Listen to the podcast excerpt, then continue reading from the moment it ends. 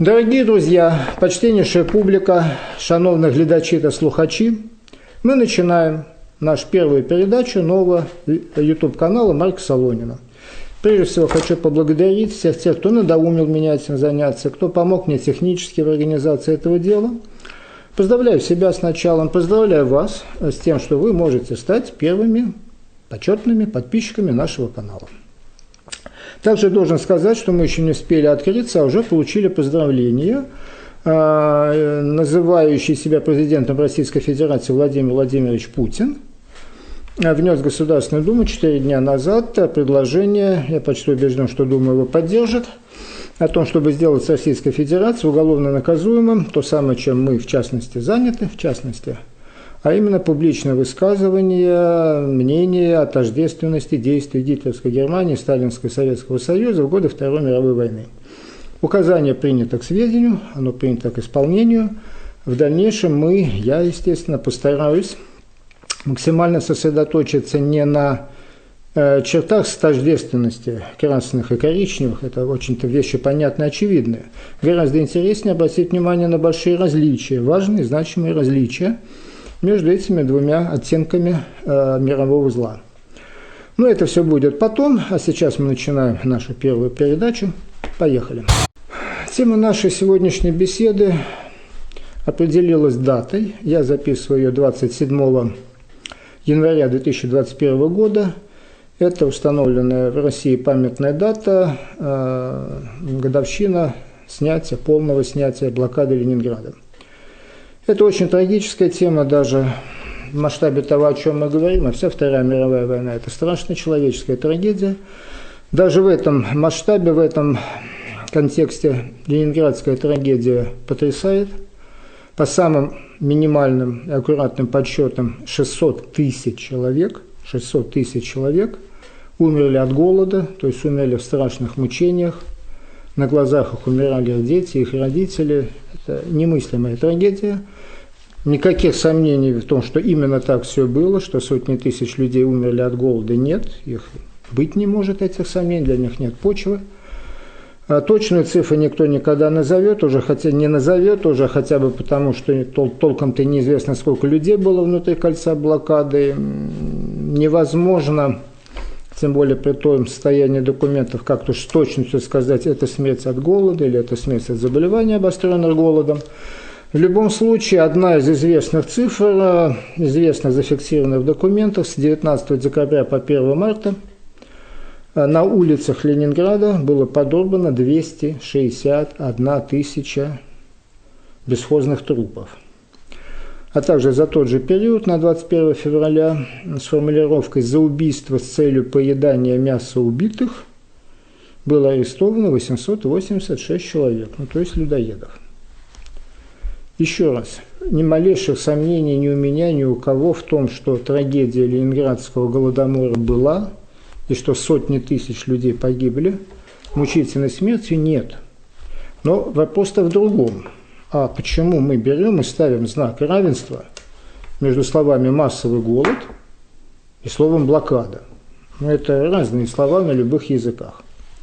Начнем с определения. Дореволюционный российский словарь Брогаус-Ефрон дает такое определение. Блокада или обложение крепости состоит в том, что войска наступающего окружают ее со всех сторон, занимают ведущие к ней пути и таким образом лишают гарнизон всяких сообщений. Большая советская энциклопедия.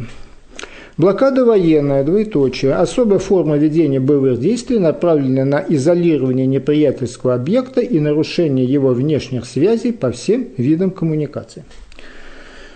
Ну, к этому добавлю определение от Марка Солонина, оно не научное, зато очень понятное. Блокада – это когда есть что кушать, есть что есть, но нечем, негде, не на чем перевести – вот это вот блокада. А если вести нечего, еды нету, то это не блокада. Это какая-то другая ситуация. Ну, то же самое еще проще и понятнее. Вот вы в блокаде, вас окружили со всех сторон враги. А там, с той стороны кольца блокады, ваши друзья, союзники, Они очень хотят вам помочь, они уже навезли туда горы продовольствия, они с ужасом наблюдают за вашими мучениями, но вот преодолеть это кольцо блокады и доставить к вам эту еду, медикаменты и все прочее не могут. Вот это вот, э, вот нарушение транспорта коммуникации называется словом блокада. Ну, к слову говоря, в медицине есть новокаиновая блокада, можете погуглить. Делают укольчики и нарушают проводим, проводимость нервного импульса. В определении слова блокады нету голода. Хотя понятно, что блокада может быть причиной голода, и часто в истории была причиной голода. С другой стороны, бывали блокады и без голодных смертей, и наоборот, может быть голод, массовый голод, страшный голод ни с какой блокадой не связаны.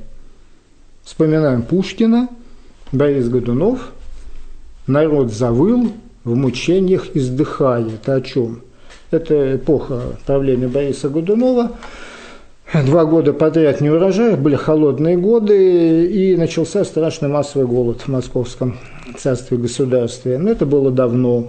Относительно недавно, 1892 год, э, голод Российской империи, самый большой, вошедший в историю под названием «Царь-голод», 380 тысяч человек, считается, погибло от голода несмотря на международную, в частности, помощь, никакой блокады при этом не было.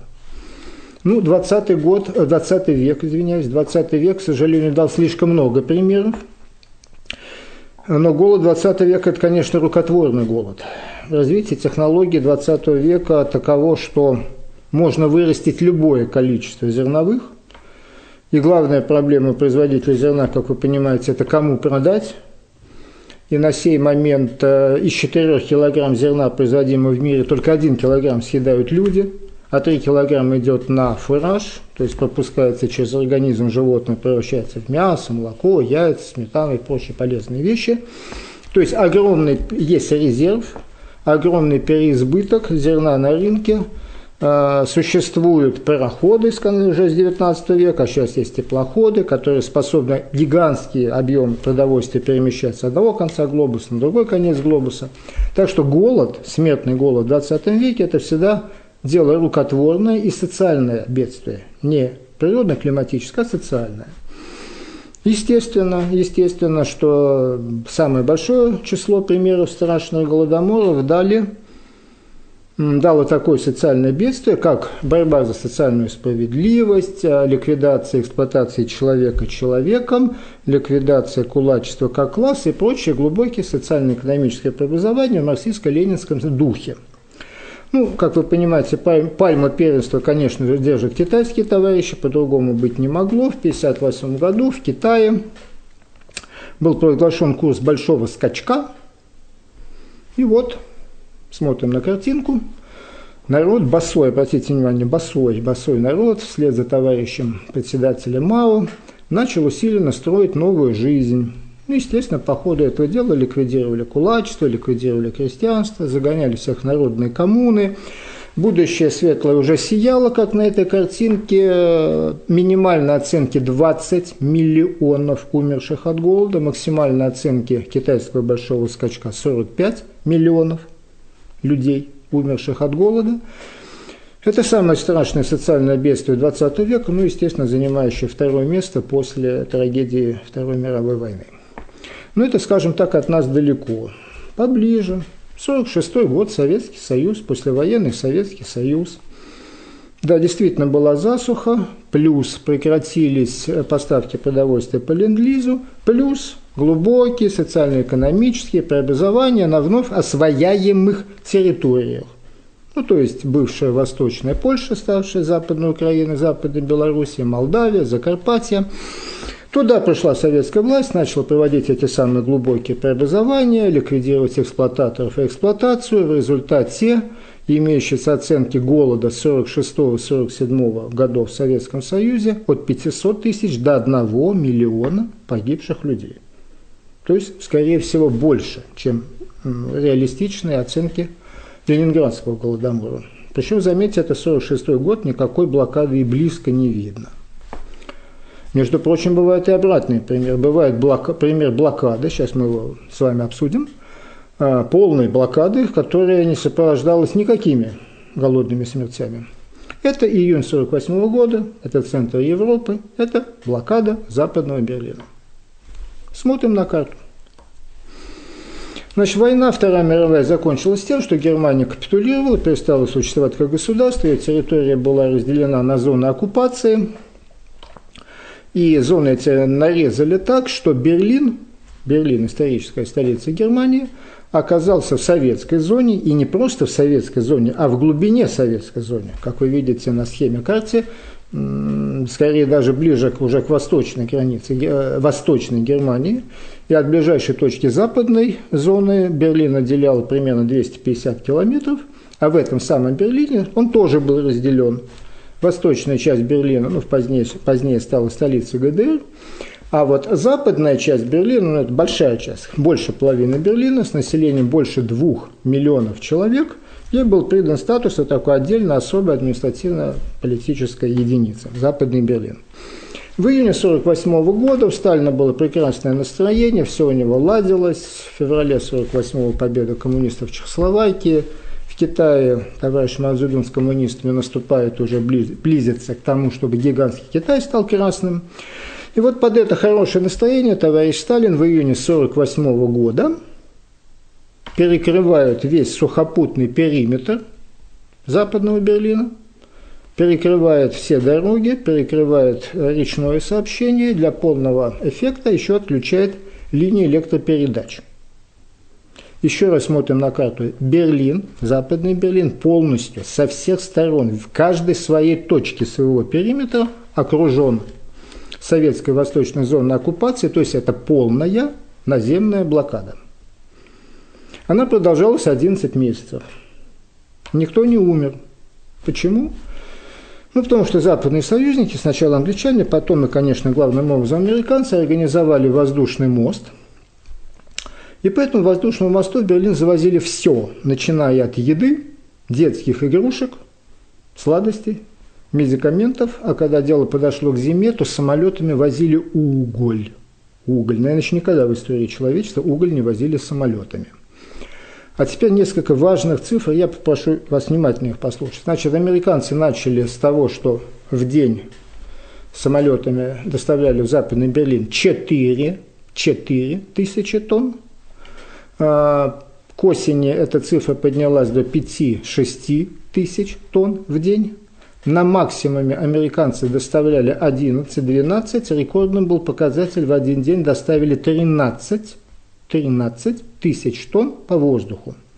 Чтобы было понятно, это один самолет в минуту. Поглядев на это, товарищ Сталин понял, что ну не надо дальше продолжать, и на этом все дело благополучно завершилось. Вот какая бывает блокада, заметьте, без голодных смертей. Ну а теперь давайте посмотрим на нас, на нашу ленинградскую трагедию. Вот там была блокада, а если была, то какая? Если была, то где? А что нам для этого понадобится? Секретные документы секретного архива? Нет. Нам понадобится что-то попроще. Ну, школьный глобус, школьный атлас. У кого этого ничего нет, можете по старинке воспользоваться Google Maps. Maps. Посмотрите на Google Maps, и увидите, где же, вообще говоря, находится Ленинград. Ленинград не на острове, Ленинград не на полуострове как Севастополь в Крыму, а Крым с материком соединен узеньким перешейшим, который действительно можно довольно просто перекрыть. У Ленинграда совершенно другая география. Смотрим на нее внимательно. Ну, это карта положения фронта на конец сентября 1941 года, и, строго говоря, она в этом участке на несколько лет, на полтора года замерли, там плюс-минус уже не менялась. Значит, что мы видим? С юга с юга к Ленинграду подходит несколько железных дорог. Там много железных дорог. Есть такая узловая станция МГА. Вот эту станцию МГА немцы заняли 30 июля 1941 года, и через неделю, 8 сентября 1941 года, немцы заняли Шлиссельбург, то есть вышли к берегу Ладожского озера, и таким образом всякое сухопутное сообщение с южных подступов к Ленинграду, с юга к Ленинграду было перекрыто. Простите, а где тут кольцо? немцы были только с юга. Но бывает еще север, юг, север, запад и восток. Смотрим на карту. Значит, с севера, как видите, там линия какая-то такая, 30-35 километров к северу от Ленинграда. Это советско-финский фронт. То есть финны вышли на линию примерно плюс-минус километр, совпадающий с линией законной, международно признанной, зафиксированной международными двусторонними договорами советско-финской границы, которая существовала на постоянию на 1939 год, то есть до советской агрессии против Финляндии. Ну, агрессия против Финляндии – это не моя оценка, это не оценочное суждение, это, в частности, оценка Лиги наций – ну, по Организации Объединенных Наций, которая тогда признала это дело агрессии и исключила Советский Союз из Лиги наций за агрессию против Финляндии. Так вот, так вот, э, с севера к Ленинграду подходят две железные дороги, как вы видите. Особенно это хорошо заметно на схеме. А вот, эти две дороги перерезает линия Советско-Финляндского фронта. Внимание, вопрос. А была ли возможность договориться с Финляндией миром и разблокировать Ленинград с севера, то есть сделать эти две реально существующие дороги реально действующими дорогами. Ну, на вопрос о том, что могло бы быть, не может быть точного ответа, может быть только предположение, оценочные суждения. Мое предположение – да, конечно, можно. Было бы. А на чем это основано? основано на том, что именно так и произошло. Вот это «бы» основано на том, что в реальности так и произошло. То есть еще до окончания Большой войны Второй мировой, еще до разгрома Германии, э, в сентябре 1944 года между Советским Союзом и Финляндией было не так, между Советским Союзом и Англией с одной стороны, Финляндия с другой стороны, было подписано соглашение о перемирии, Финляндия вышла из войны, Финляндия мало того, что разорвала свои отношения с немцами, Финляндия потребовала от немцев вывести войска, они были только на самом крайнем севере, за полярным севере Финляндии, а когда немцы стали выводить войска медленно, то началась так называемая Лапландская война, о которой вы не читали в советском учебнике, тем не менее, да, действительно, финская армия буквально вышибала. Ну, это локальная вещь, но вышибала остатки немецких войск из Финляндии. То есть такое вообще однажды произошло. А, можно ли это было сделать летом 41-го? Можно ли это было сделать весной 41-го? Это опять же, конечно же, вопрос оценок и предположений. Но мои оценки и предположения основываются, как мне кажется, на достаточно понятной вещи. Ведь Финляндия вступила в войну в 1941 году против Советского Союза. Ну, не потому, что барон Маннергейм захотел получить много батраков, свободолюбивых советских людей. И не потому, что финны решили расширить свои границы до Ташкента. Финляндия вступила в войну с Советским Союзом, имея абсолютно конкретные задачи. Этих задач было две, они были открыты, заявлены, и сомнений в них нет. Задача первая – это вернуть себе свою территорию – она была весьма важна для них экономически, и главное, там жили люди. У них там каждый десятый стал беженцем. То есть вернуть себе свою территорию, получить гарантии на будущее, э, гарантия того, что больше не будет агрессии, больше дальше будет мир между Финляндией и Советским Союзом. Если бы Сталин предложил финнам то, что они хотели, готов, не хотели не то слово, готовы были получить ценой крови и войны, если бы Сталин, опять же, очень конкретно и понятно, в 1941 году предложил финнам возвращение к законной границе 1939 года, я не вижу причин, по которой бы Финляндия от такого предложения, то есть от предложения получить миром то, что они собирались получить ценой крови, бы отказались. Может быть, мое предположение неверное. Безусловный факт заключается в том, что даже попыток даже попыток договориться с Финляндией на подобной основе не предпринималось с советской стороны, и в результате северные, северные поступы к Ленинграду оставались перекрытыми. Так, что у нас с запада? Запада у нас Финский залив. Ну, вообще говоря, по Финскому заливу плавали и плавают корабли. Вообще говоря, можно было бы завозить продовольствие и все прочее в Ленинград э, через, например, нейтральную Швецию.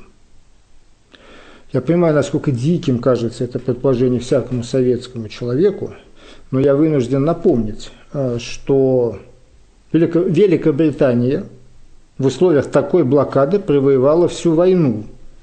То есть каждый литр нефти и каждый килограмм руды и многое другое, что продовольствие, которое попадало, попадало на территорию Великобритании, на британских островах, попадало по морю. В такой же блокаде, в кавычках, провоевала всю войну Япония –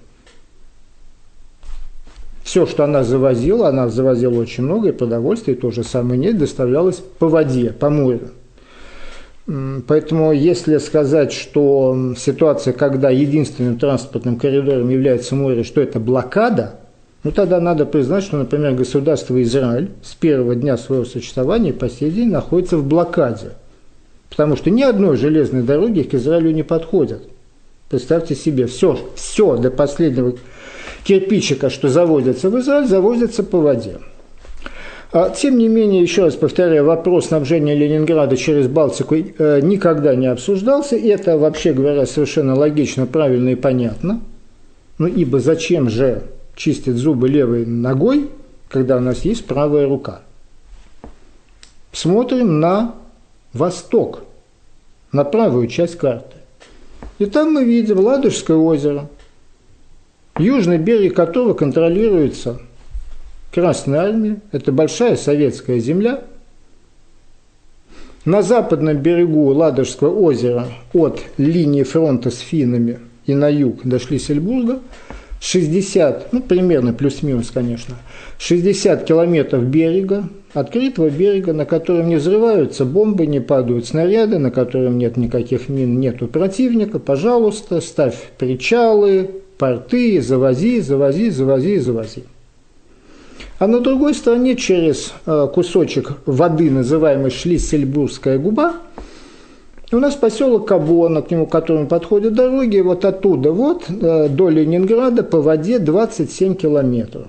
Ну, если это вода, можно говорить по-другому, 15 морских миль. Итак,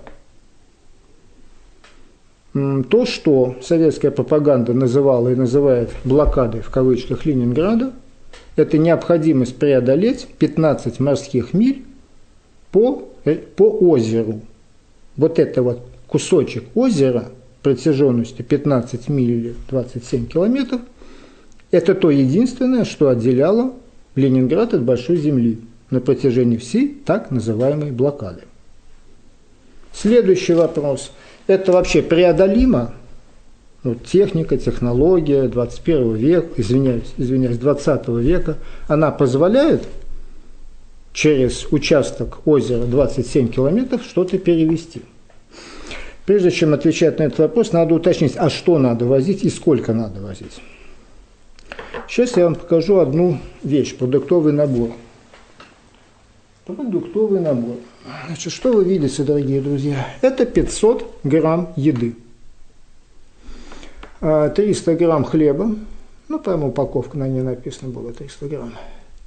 И такой вполне солидный шматок сала, 200 грамм сала. Так было написано на упаковке, 196 грамм, если быть точнее. Вот как выглядит 500 грамм простой, дешевой, крестьянской еды. Я думаю, не надо сильно доказывать и объяснять, что если человек каждый день, каждый день получает вот столько вот еды, то о голодной смерти ну, говорить не приходится. Конечно, это не здоровое питание, конечно, мы так не питаемся, и не надо так питаться, овощей нет, зелени нет, это все неправильно. Но при такой тарелке в день, конечно же, о голодной смерти быть, речи быть не может. Или 500 грамм муки превращаются в 800 грамм хлеба. Ну, хлеба же не только мука, там еще есть вода. 800 а, грамм хлеба – это две большущие буханки. Это самый большой паек, какой только был ударный стахановский паек там в глубине в советском тылу. Но есть еще дети, скажете вы, детям-то как-то сало это не еда, хорошо, у нас подготовленные для детей. Вот это 500 грамм еды для детей. Это крупа. Ну, у меня тут булгур, неважно, любая крупа. Вот посмотрите на эти 500 грамм крупы, подумайте, сколько каши может быть произведено из этой крупы, и всякий ли ребенок еще столько каши в день съест. То есть, то есть 500 грамм еды в день на человека – это та цифра, которая полностью снимает, закрывает вообще всю тему голод, голодной смерти. Это не доедание, это не здоровое питание, но о голодных смертях, если вы можете дать ребенку огромную кастрюлю каши, а сами получить вот эту тарелку, о голодной смерти речь не идет. Сколько людей в Ленинграде? Сколько людей внутри кольца? Еще раз повторяю, точно никто не знает, потому что там была тяжелая проблема с беженцами. Они-то первыми-то и померли. Тем не менее, в Ленинграде выдавалось 2,6 миллиона хлебных карточек. Ну, едва ли кто-то отказался и забыл прийти за хлебной карточкой. Плюс 350 ну, примерно тысяч человек личный состав Ленинградского фронта и Балтфлота. Таким образом, у нас внутри кольца блокады ровным счетом 3 миллиона едоков. Умножаем 3 миллиона на 500 грамм и получаем полторы тысячи тонн. Полторы тысячи тонн еды в день – это то, что полностью снимает и закрывает тему голода, голодных смертей в Ленинграде. Ну, мы с вами пойдем дальше, но мало еда едой, нужно еще горючее, нужно бензин для танков и машин, медикаменты – то есть должно быть еще что-то. В реальности, забегая вперед, в реальности поставки Ленинград были как 6 к 4. То есть 6 единиц это продовольствие, 4 все остальное. Но мы посчитаем даже запасом, будем считать один к одному. То есть половина всего, что завозится, это продовольствие, а вторая половина это все остальное. Таким образом мы получаем очень простую, понятную цифру. 3 тысячи тонн в день. Вот цена спасения города, цена спасения сотен тысяч человеческих жизней. Это та поставки, которые могли бы обеспечить Ленинград жизнью, тяжелой жизнью прифронтового тылового города. Решаема ли эта задача? Может ли, мог ли Ленинград решить вот эту задачу через кусок водной поверхности 27 километров каждый день перебрасывать 3000 тонн всяких грузов. Смотрим на замечательную табличку, которая перед вами на экране. Одна из, одна из организаций, которая должна была бы решать эту задачу, северо-западное речное пароходство – Э, к началу 1941 года имела в своем составе 323 буксира и 960 несамоходных судов общей грузоподъемностью 420 тысяч тонн. Понятно, да? То есть одной ходкой они могли поднять э, многомесячную норму поставки. В реальности, в реальности, в навигацию 1940 года северо-западное речное пароходство перевезло 3,4 миллиона тонн грузов. Ну, трудно сказать, сколько продолжалась в 1940 году навигация, это не столь важно, но будем считать, что 4 месяца выпадает 8. Множим, делим, получаем цифру 14 тысяч тонн. Не 3, а 14, почти в 5 раз больше. А, тысяч тонн северо-западное речное пароходство, не сильно напрягаясь, очень не сильно напрягаясь, доставляло в среднем в день. Почему я говорю не сильно напрягаясь? Потому что перед нами же э, масштабы этого флота, количество судов, его совокупная грузоподъемность. Поделив одно на другое, мы видим, что каждая эта самая боржа делала за всю навигацию 8 ходок, что, наверное, не очень большая нагрузка на 8 месяцев навигации. То есть, если сильно захотеть, особенно когда на площадях и улицах лежит 260 тысяч трупов, ну, можно было бы как-то даже более энергично возить. Но в любом случае, даже в реальности, не сильно напрягаясь, западное речное пароходство перевозило 14, а не 3 тысячи тонн в сутки в среднем.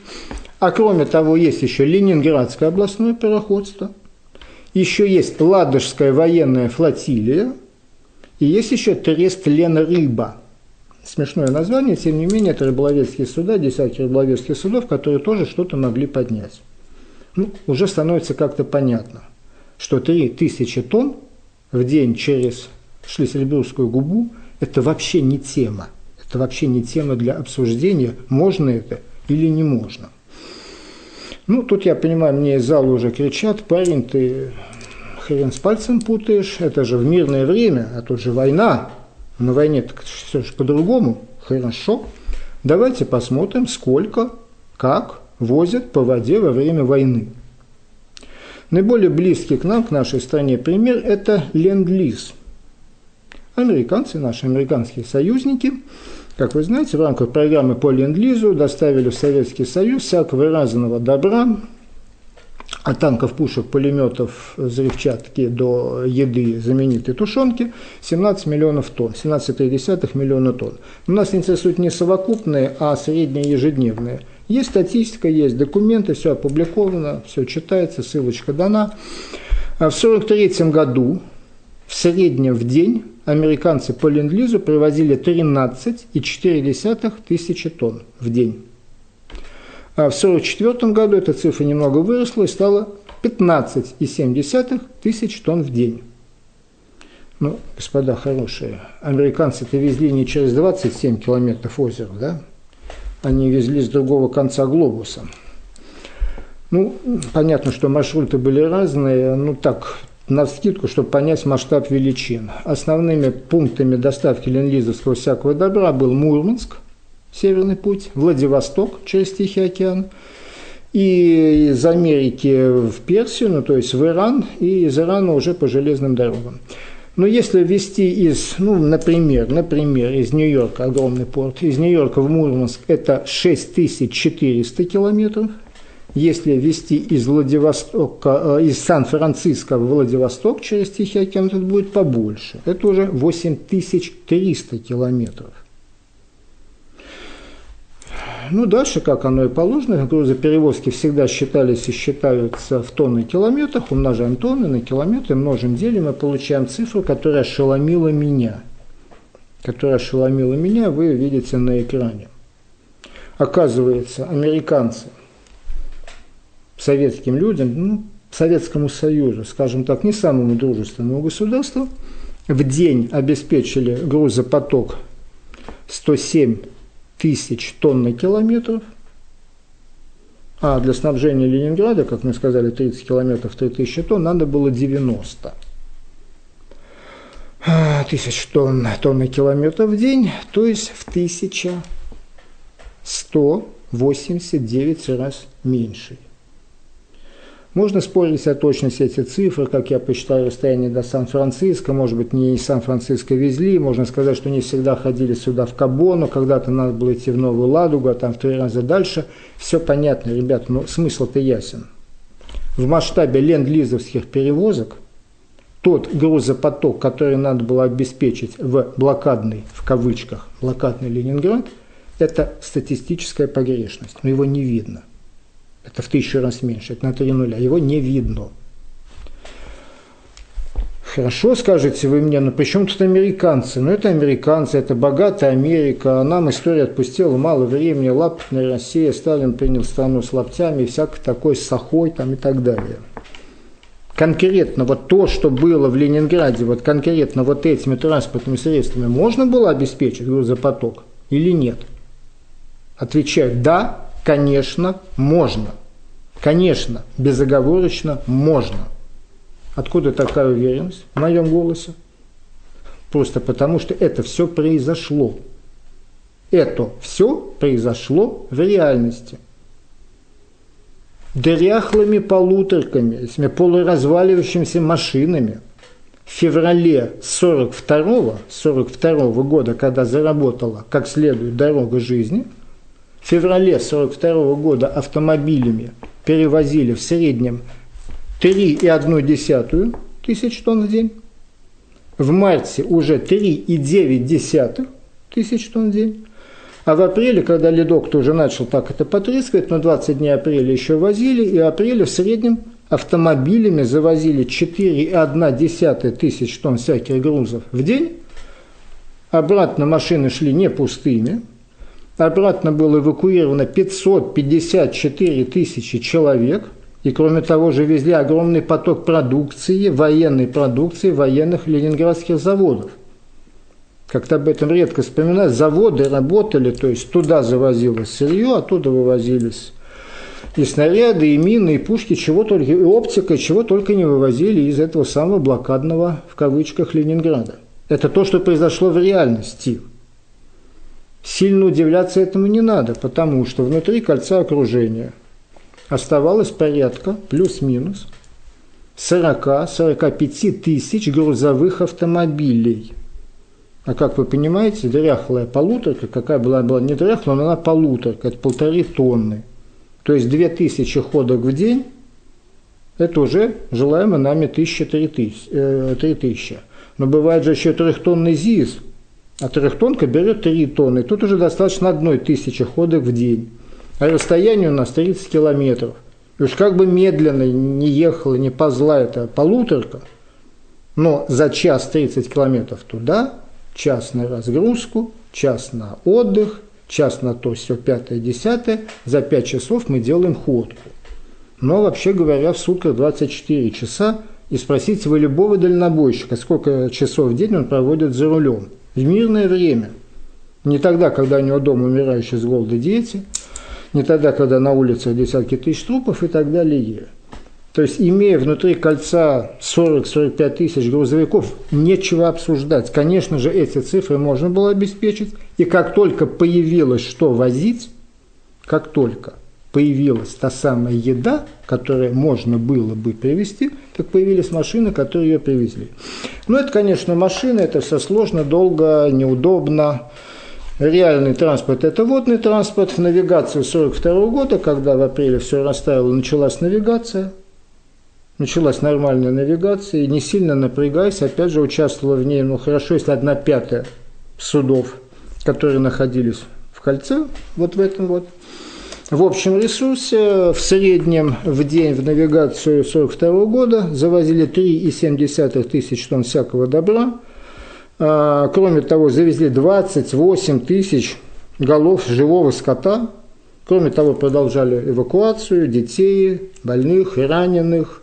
Кроме того, в город доставили 290 тысяч, это 20 полных дивизий маршевого пополнения и так далее, и так далее. И сырье для заводов, и оттуда вывозилась продукция военных заводов. И уже летом 1942 года все нормы выдачи карточки стали обычного общесоюзного ну, нормами. А если мы говорим про выход за пределы ну, голодных норм, то это март месяц. Уже с марта месяца по карточкам Ильи Ждивенцева для работающих уже выдавалось то количество еды, которое, конечно, не такая тарелка, которую я показал, но в любом случае уже могло бы исключить голодную смерть, могло бы но не исключила.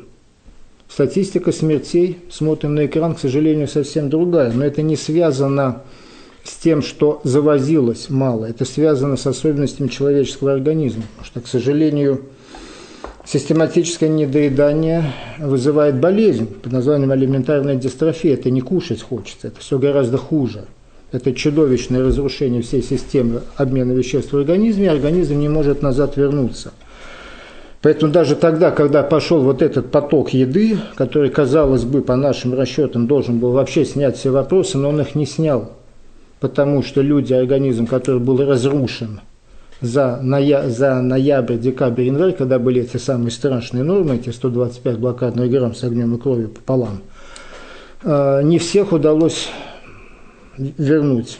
Мало кого удалось вернуть, поэтому вы видите, статистику смертей, она продолжалась и в феврале, и в марте, и в апреле, даже в солнечном мае. Еще продолжали умирать люди десятками тысяч, несмотря на то, что уже были, казалось бы, общесоюзные толовые нормы. Вот, собственно говоря, и все, что мы могли бы сказать по поводу блокады, которой не было.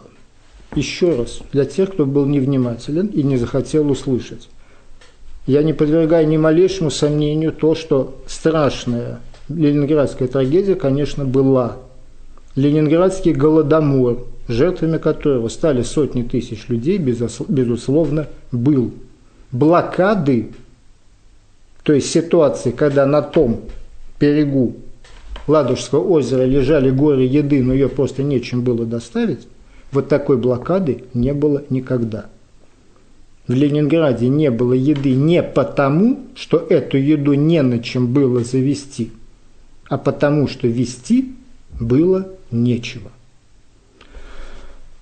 Ну, в принципе, здесь мы могли бы поставить точку. А, и действительно, наш сегодняшний разговор, наша сегодняшняя беседа подходит так и к завершению. Но тема не раскрыта. Тема не раскрыта. О чем мне, о чем мне подсказали. О чем мне подсказали, не первый раз уже как-то я обсуждаю публично эту тему Ленинградского голодомора. И десятки раз мне сказали, что все вот эти вот, вот эти вот циферки, все это, это цифры тут накидал, тут что-то пощелкал калькулятором, это все вообще, это вне истории, это за пределами исторической науки, потому что нарушен главный принцип, принцип историзма. А принцип историзма требует, что всякое явление рассматривалось в широком историческом контексте, среди других явлений той же эпохи, чтобы оценивалось оно не с позиции сегодняшнего дня, а именно чтобы на него посмотрели с позиции дня тогдашнего – и так и да. Я послушался доброго совета, критику принял к сведению, включил события Ленинградского голодомора в широкий исторический контекст. Вы знаете, у меня просто пелена с глаз упала, и все стало понятно. Ну, то, что блокады не было, это мне ясно. А голодомор откуда взялся? Вот когда мы, мы, я включил это дело в контекст, мне все стало понятно. Надеюсь, и вам тоже станет гораздо понятнее, когда мы с вами Перейдем к этой теме исторического контекста, но это уже будет в нашей следующей беседе. Сейчас я благодарю всех за внимание. Напоминаю, что все, кому это не понравилось, могут нажать дизлайк. Маленькая просьба. Ну, ребят, пожалейте, пожалейте свои руки. Я знаю все, что вы хотите сказать в комментах. Пожалуйста, пишите. Комменты открыты. Комменты на нашем канале всегда будут открыты. Пожалуйста, пишите. Ну, я знаю все, что вы хотите написать. Мы это все рассмотрим что по Ладожскому озеру невозможно плавать осенью, что там особая косо-косо-кривая волна, что для этого был сделан специально обводной канал, про то, что немецкие бомбардировщики бомбили каждый день, а немецкая артиллерия обстреливала дорогу жизни, на Бадаевских складах сгорела вся еда. Все это мы, все это, не пишите, я это все знаю, я это все слышу, мы на это, на все эти вопросы я обязательно предоставлю вам исчерпывающие ответы. Ну, а на сегодня спасибо за внимание. Не забывайте подписываться на наш канал. И главное, будьте здоровы. Всего доброго.